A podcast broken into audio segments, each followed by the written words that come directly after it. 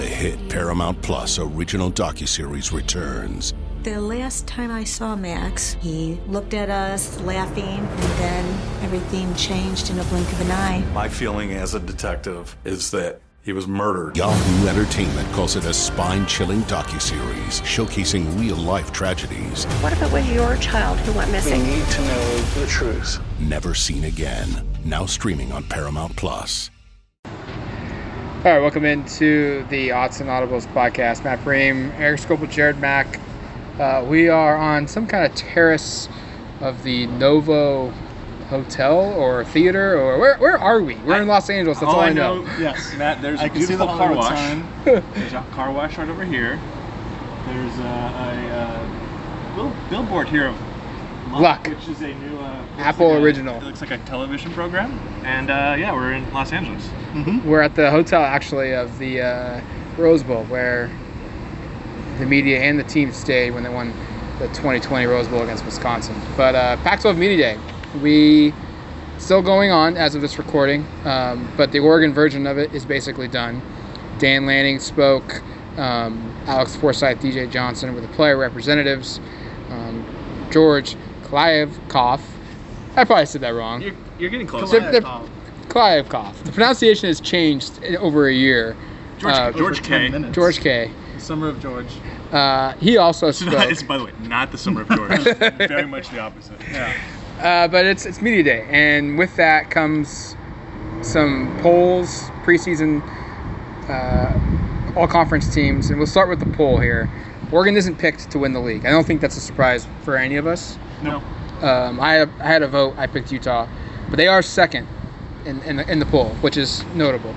This is the fourth consecutive year they've been picked to play in the conference championship game. This is the first year there's no divisions. Pre- that means the, fir- the previous three years they were picked to win the North Division, but there is no more North Division. There might not be a Pac-12 soon. um, we'll talk about that later.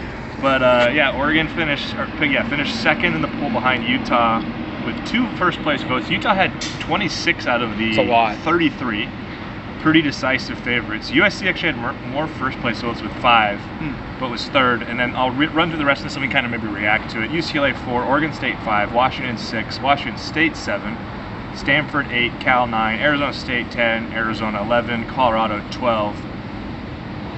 Uh, I did, Yeah. I did this exercise. Matt did this exercise. Jared did this exercise. We all, honestly wrote the consensus was pretty close. I think we all had the exact same top five or Yeah. so. Uh, You had the right to six.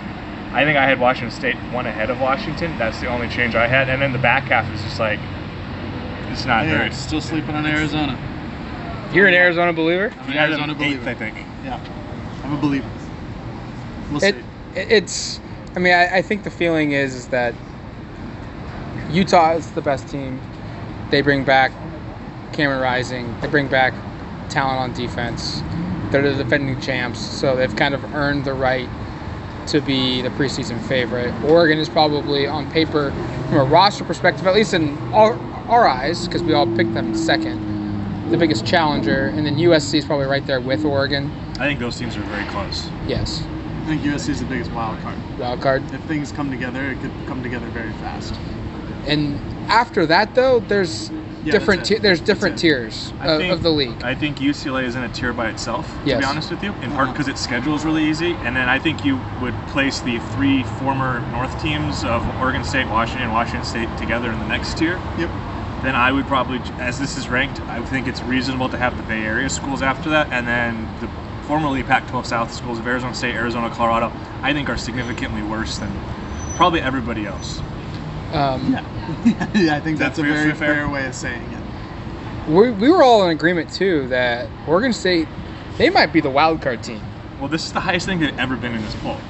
I don't know that for a fact, but I've been following this conference for a long time. I can't remember them ever being fifth. That feels really high. It is really high. And honestly, I feel like it's fair.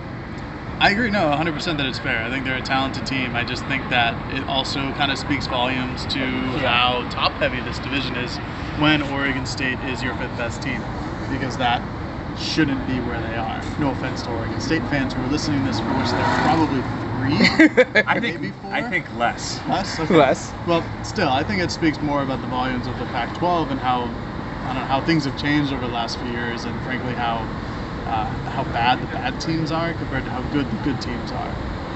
Back to Oregon, I think it speaks to the levels now of trust that the program is going to be good regardless of who's the head coach, Who's the quarterback? Yeah, who's the quarterback? Who who is running the offense or the defense? What scheme they're running? It doesn't really mm-hmm. matter anymore. The, you know, from at least from a talent perspective, they should always be considered one of the league's best. Which is, I mean, in retrospect, like Jerry didn't grow up a Duck fan as a child, but you and I grew up in Eugene, Eric, Yeah. and that's still not. It's still weird to say that that Oregon has reached the point where they, no matter what circumstance they had the previous year, they should always be a contender. growing up, well, first off, growing up, Utah would never be ranked first because they were in the Mountain West. Yes. But growing up, Oregon being good ahead of. USC would never happen. First off, Yeah. it definitely wouldn't happen when Oregon is replaced. You know, has a new quarterback, a new, head coach, new offensive coordinator, a new defensive coordinator. Uh, lost its entire, most of its secondary, lost its star defensive player. I mean, you kind of run through the whole thing, and it's there's a lot that's kind of unknown with Oregon, and I do think I agree, Matt, that it speaks to the confidence within the conference that they're still right there at the top and you know receiving first place votes, even though last season didn't end quite Didn't the way, way it wanted. Yeah, I don't think anybody's real thrilled with how it ended, but no, I agree, Matt. It, it speaks to where Oregon is at, and at least the perception right now is is they're one of the big boys in the conference, and I think that's fair because they've been in term of, they've been in the last three conference championship games, and currently the voters at least expect they'll be in a fourth. that kind of segues right over to just the talent on this team. Um, all conference teams were also released. Um, Jared has the has the names in front of him. Um, I believe it was eight on the first or second team, thirteen overall. 13 overall, yeah. And so overall includes honorable mention. Yes. includes honorable mention. So how do you want me to do this? Just go Just, straight just give through us the first names for Oregon only. Yeah, first teamers for the Ducks were Forsyth and TJ Bass, Alex Forsyth, obviously, both offensive linemen. Uh, the only set of teammates that are on the offensive line, first team. Uh, and then Noah Sewell and Brandon Dorlus rounded out for the defensive first team. Uh, second team offense, Byron Cardwell. Uh, second team defense, Justin Flowe and Christian Gonzalez. And second team specialists, Camden Lewis. Now for the uh, honorable mentions, I don't remember them off the top of my head. I think it was I think Jamal Seven Hill, McGee. Bennett Williams, Seven McGee, Dont'e Thornton. Dont'e Thornton, and one more defensive player. Maybe Popo. Jamal? I already said I think Jamal. it was Pope Aumavae. Yes. Yeah. You know what stands out there is that uh, the whole all those second team guys you read like either didn't play at all last year or or, tran or didn't play at Oregon last year. Like Byron Cardwell played very little last year. Justin Flowe basically didn't play last year. Um, and Gonzalez wasn't Christian even on the Gonzalez was at Colorado. And so, you know, you, you look at the guys returning. This is what I'm talking about. There's so much uncertainty, but there's just kind of a level of confidence that players at Oregon are going to be some of the best in the conference. Because the first team guys you had to pick, because those first team guys were all first or second team last year. I think Forsyth was second team, Bass was first team. He was. The other two on defense were both first team, and Dorlus and Sewell. Um, those guys were going to be there, but it just speaks to like, okay, if you're Oregon, there's going to be eight to ten guys that matter a lot, and the second half of the group that we read there, or, you know, last three on the second team, aren't guys that have really any history at Oregon being guys that deserve that, and I think that probably speaks some to maybe kind of an up and down conference at certain positions, like running back, having a guy like Cardwell there, probably a little surprising. Yeah. And Flowe and, and, and then the secondary, I think those position groups lost a lot. But at the same time, I think it also just speaks to the confidence Oregon has the talent, and I think it's fair. I think it's definitely fair.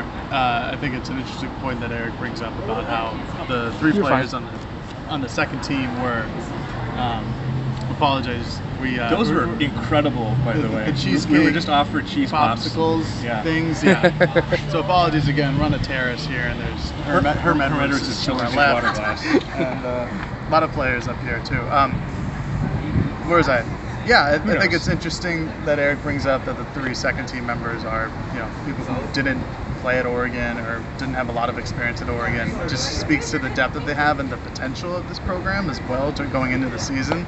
Because you look around at a lot of the depth of the team, and there are relatively unproven but talented players that, if things click, which a lot of us expect them to do, um, it could really raise the ceiling of the overall team. So I think that uh, is displayed in the second team selections, especially on defense.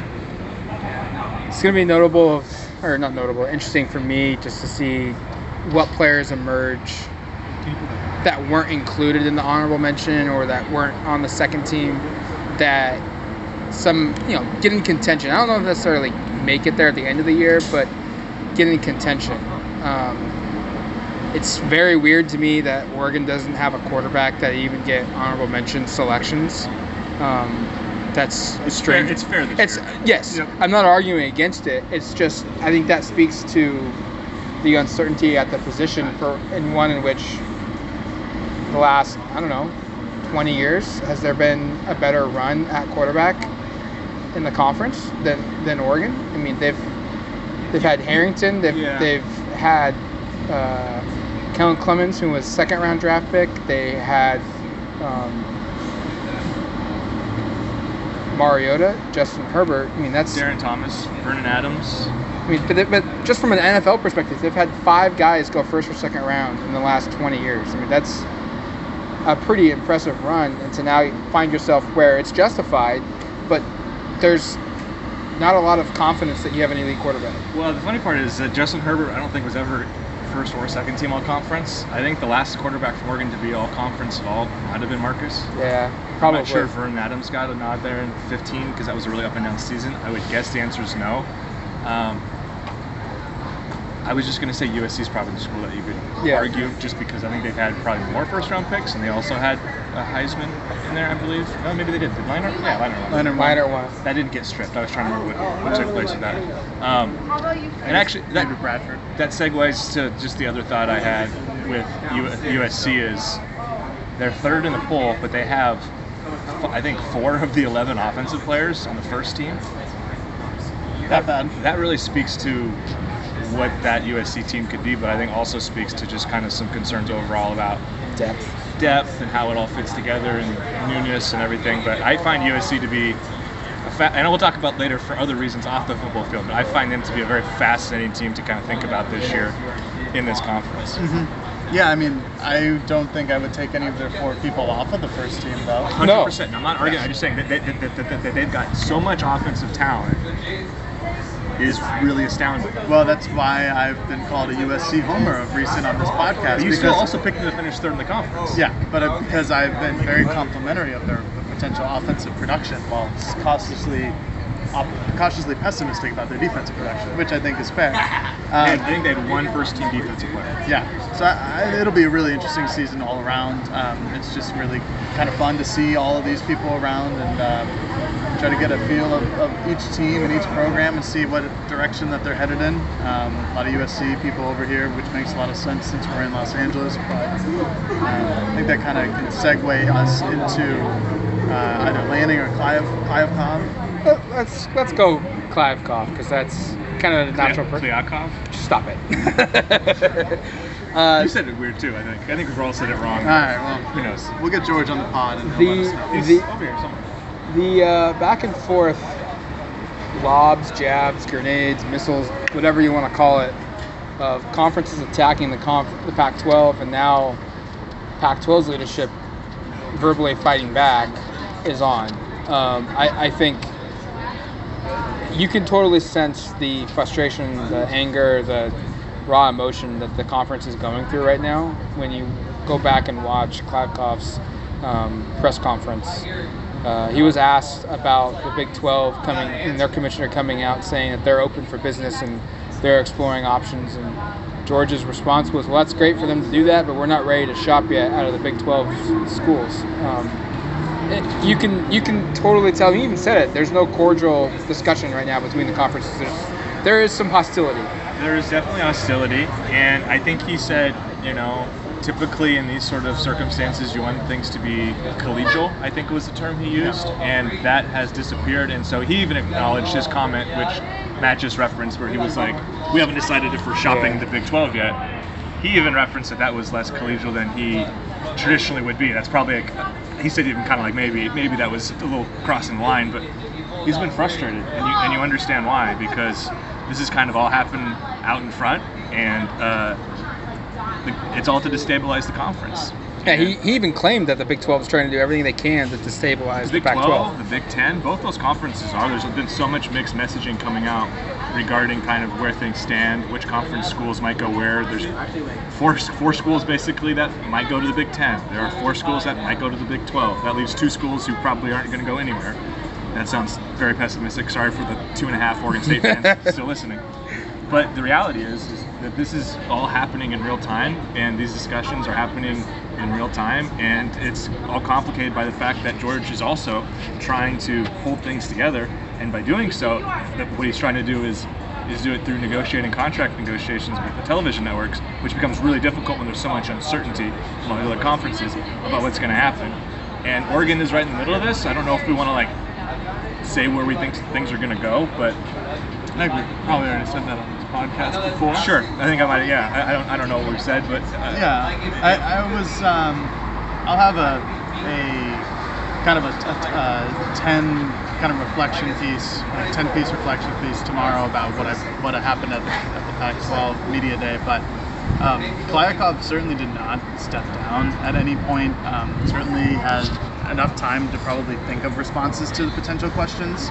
Um, and he was very adamant towards the Big 12 about potentially approaching a school, like Matt said, like, no, we're we might come and get you guys, but you guys aren't going to come and get us. Um, I thought it was all really interesting just to see. You mentioned that uh, if in a potential media deal, he said that some of the media will probably go to a new age media, which Digital kind of media. means digital, digital media, which means like think think Apple. Hulu, think Apple TV, Amazon think Amazon Prime. Prime, streaming services. think something like that, which is something. Um, depending on how much money they get from it, that's probably a good thing, or it could be a bad one. We'll find out. But uh, I, I thought he How's it going? came prepared, had plenty of answers to questions, which is, uh, I guess, his job.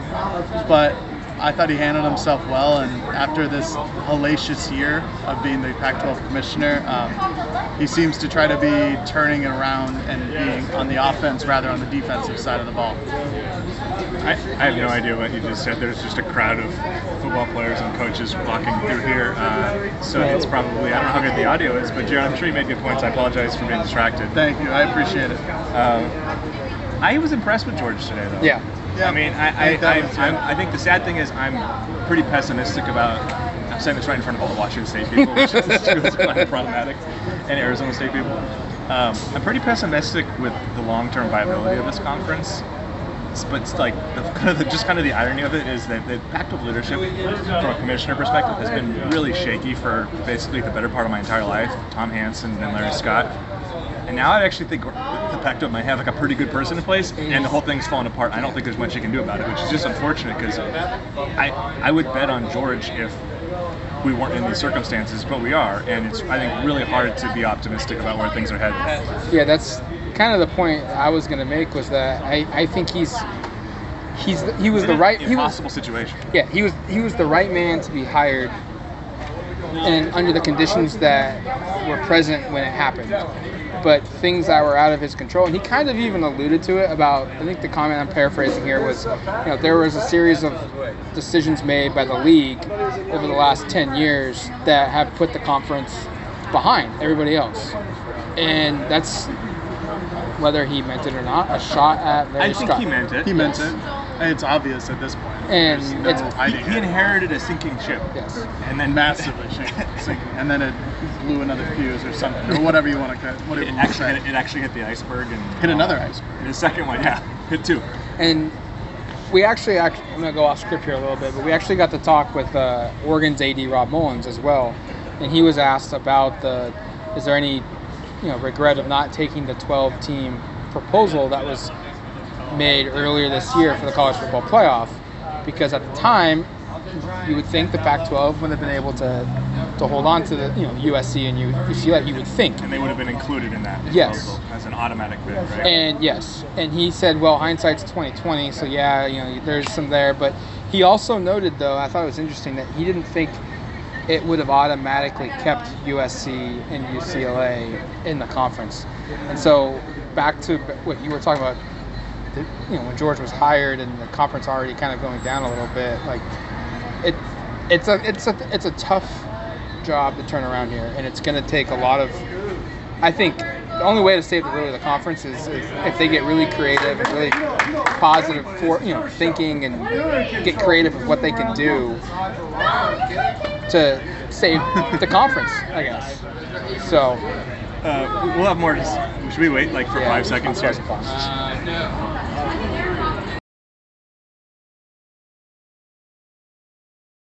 Streaming on Paramount Plus. Gather your besties. We are very exclusive. And get ready. Mom, go make snacks. For sure, Regina, yeah. For the movie that hits like a bus. In a good way. No one died. Mean Girls. Rated PG 13. Now streaming on Paramount Plus. Explore the weaponization of rap lyrics in the criminal justice system in the new documentary As We Speak Rap Music on Trial. Now streaming exclusively on Paramount Plus. Head to ParamountPlus.com to try it free. Terms apply. All right, let's wrap this podcast up with the last bit of discussion here. Um, Was there more we want to talk about in the conference? Stuff? did, did, I mean, I think we kind of left it at like he's going to have a hard job to do. I'm not optimistic though. I really don't see it. Oh yeah, I, I mean everything is stacked against the league to, to succeed, and it's gonna. I mean, a lot of things are gonna have to go perfectly right, and there's just, in my opinion, there's too many of those. This has to go right so that this can go right, so that this can go right, and it, perfect world scenario, that's not gonna happen. So, but I think if we want to use it, look at it from an Oregon prism, which I think is the intent of the podcast. Pac-12 not being around and Oregon being in the Big Ten, hypothetically, is is actually a positive thing if you want to look at the future. I think the thing I can't get over is just how much that kind of stinks from a 100%. just just the fact that having grown up around this conference, having appreciated this kind of the uh, what's the word I'm looking for? Just the loyalty and appreciation for what this conference has meant for so long. Losing that, it, it, it stinks. But the reality is, this is all about money, and it's actually it would be much. Oregon being in a Pac-12, a sinking ship, as I said, we said, not not a good place to be. And if they can gain entrance into the Big Ten, honestly, it might work out for the best for everybody besides Oregon State and Washington State. I'm saying that quietly 'cause right there. But those those are the conferences. Those are the schools right now that don't really have a clear path. And probably what ends up happening is some sort of Pacific 10 conference remains with those schools and maybe some Mountain West Mountain schools. West, San Diego State, something like and that. maybe they maybe they pull some some other schools from some other part of the country to I don't know. But that, just wrapping up Not- thoughts on, on real, real quick because you, realignment. ju- you touched on something that made me remember.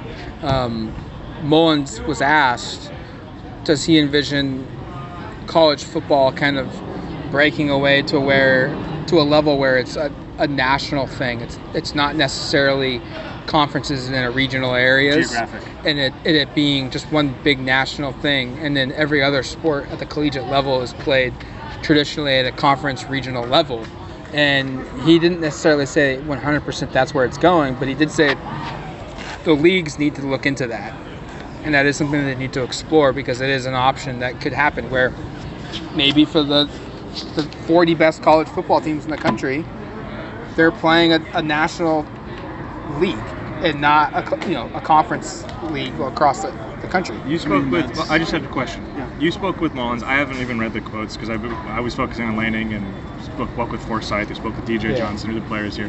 What did you take away from what? This is the first time Mullens has spoken on record, I believe, since all the USC Slay departure. Did you find?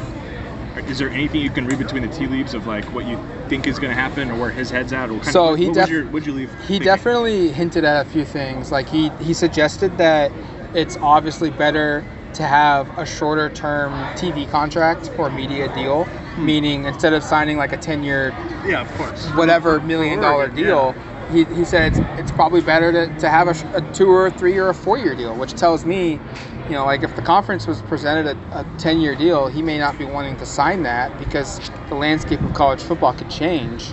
If they in- had a 10 year deal, they wouldn't sign it. Right. 100%. You don't want to be in the position the ACC's in right now. Yeah, and just be screwed. And Excuse my French.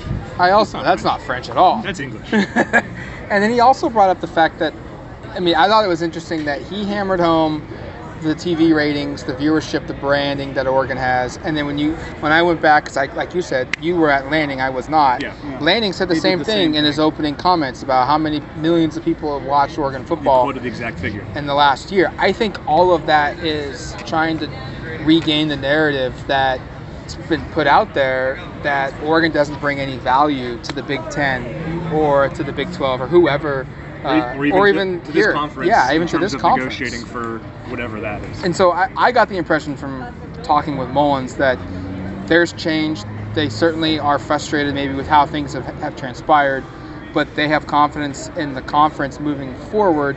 And if the conference doesn't go anywhere, they know that, that they've got the innovation and the pedigree to, to be a, a wanted school across the, you know whatever conference comes calling.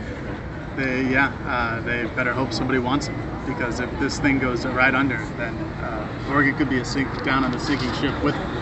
Uh, it's clear. Uh, uh, Kliavkoff also mentioned that they never talked about you know conforming or joining with the Mountain West uh, or with.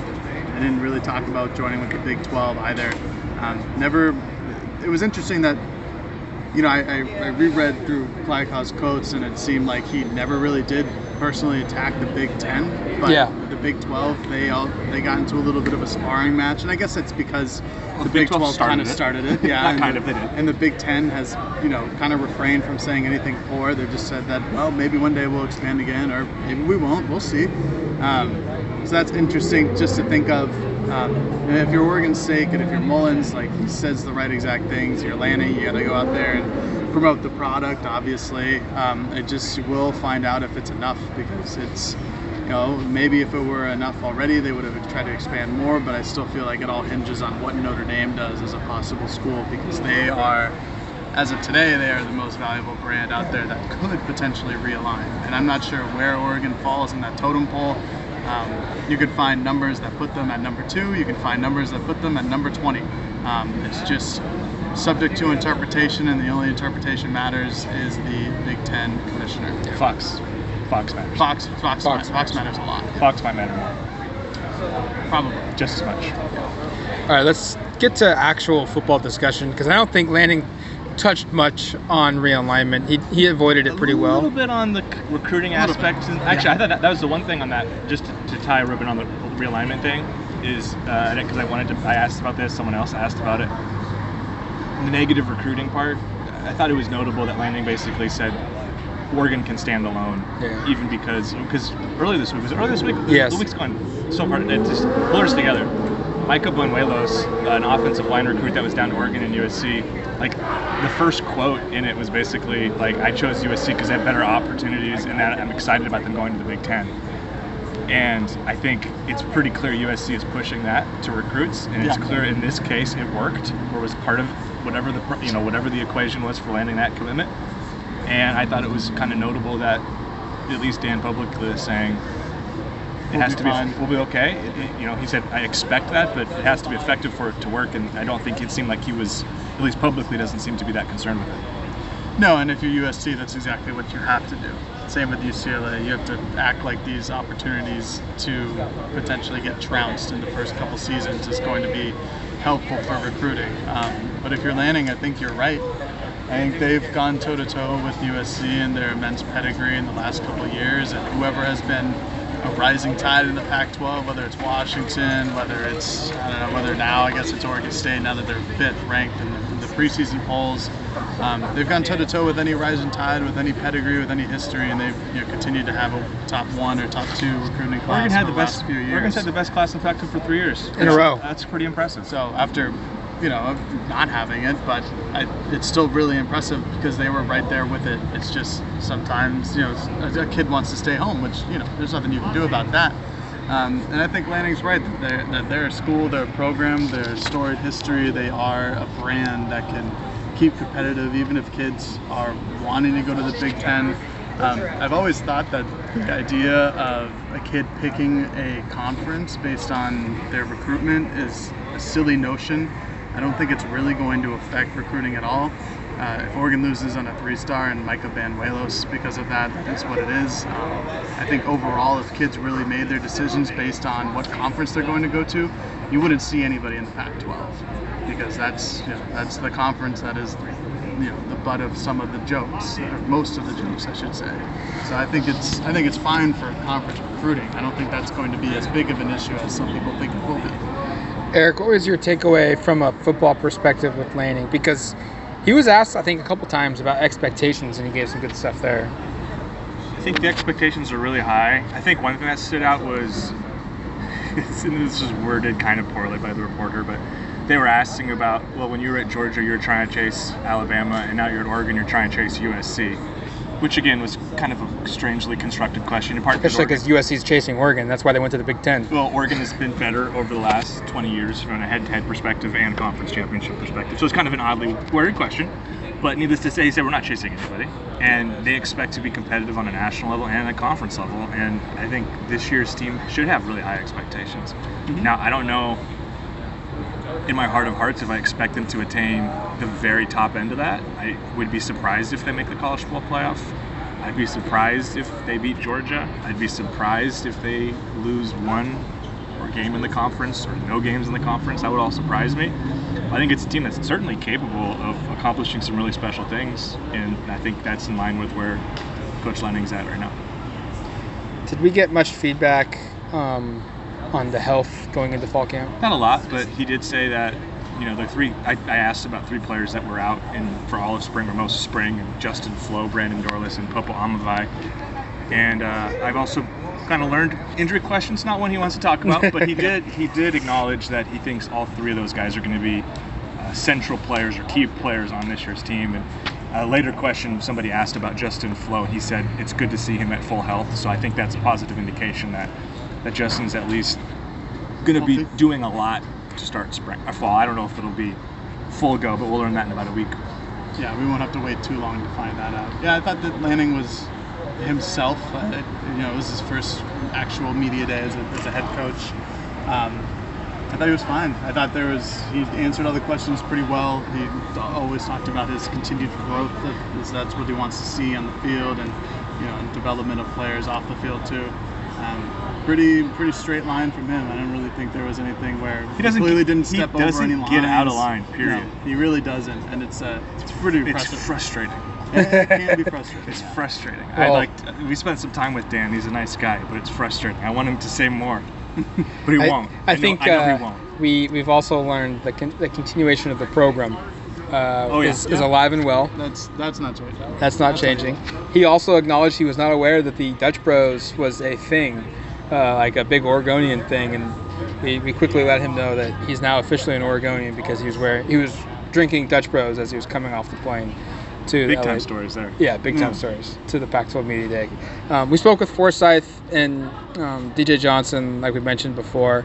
We'll have more stories uh, on those guys and just their their perspective on this team and other aspects of their lives in college um, later on this week DJ on the Johnson site. really opened up. That oh, was, that was fun. Absolutely, we learned mo- Yeah. more about DJ Johnson. I think in the 15 minutes. that we talked to him, Five minutes. Well, and then the 10 10, we had. we Yeah. had in, privately we we got Eric and I got um, about 15 minutes with Alex Forsyth one on one and then 15 minutes with DJ one on one and then Jared and I spoke with both Forsyth and DJ collectively with a big group of media members for another 15 or so minutes and I think we learned more in that 30 minutes combined time of DJ Johnson than we had in the previous four years. I won't ruin it, but the guy's got some interesting hobbies and is not like any college. Uh, Matt's gonna write a story on it, but his, his life is not the typical college athlete life, to put it that way, in, in a positive in way. a very positive way. Yeah. So I, I think those would be good stories to look forward to on the site. people will want to root for him more after reading more about him. I think. One hundred percent. Um, Before we wrap things up, we want to let you know there is a promotion right now. You sh- we should have mentioned this at the very beginning. So if you've made it all the way through the podcast, thank you for doing it. Your reward is that you can sign up today and get fifty percent off on duckterritory.com. And for those that didn't, Yeah. sorry. Sorry, you, you can't take advantage of the of the offer. Uh, but until the next one, which could be tomorrow night, could be Monday. We not. we're I think really it's gonna. I think it's gonna be Monday. it's probably going to be Monday. Monday. Uh, Undecided. we'll we'll have more here on the Austin Nobles podcast. Talk to you later, folks. Peace. New CBS Sunday.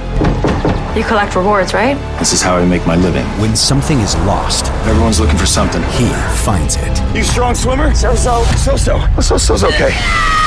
Justin Hartley stars. How you survive? You make quick, smart decisions, and you never let panic take the wheel. Sounds cool. It is cool, actually. Very cool. Tracker. New Sunday on CBS and streaming on Paramount Plus.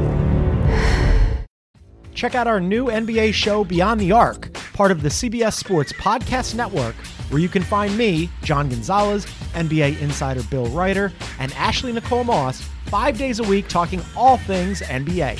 Whether you're looking for insightful discussions, upbeat commentary, breaking news, interviews, or coverage of all the biggest stories in the NBA, our new show is the place to be five days a week. Download and follow Beyond the Arc on Apple Podcasts, Spotify, and wherever you get your favorite podcasts.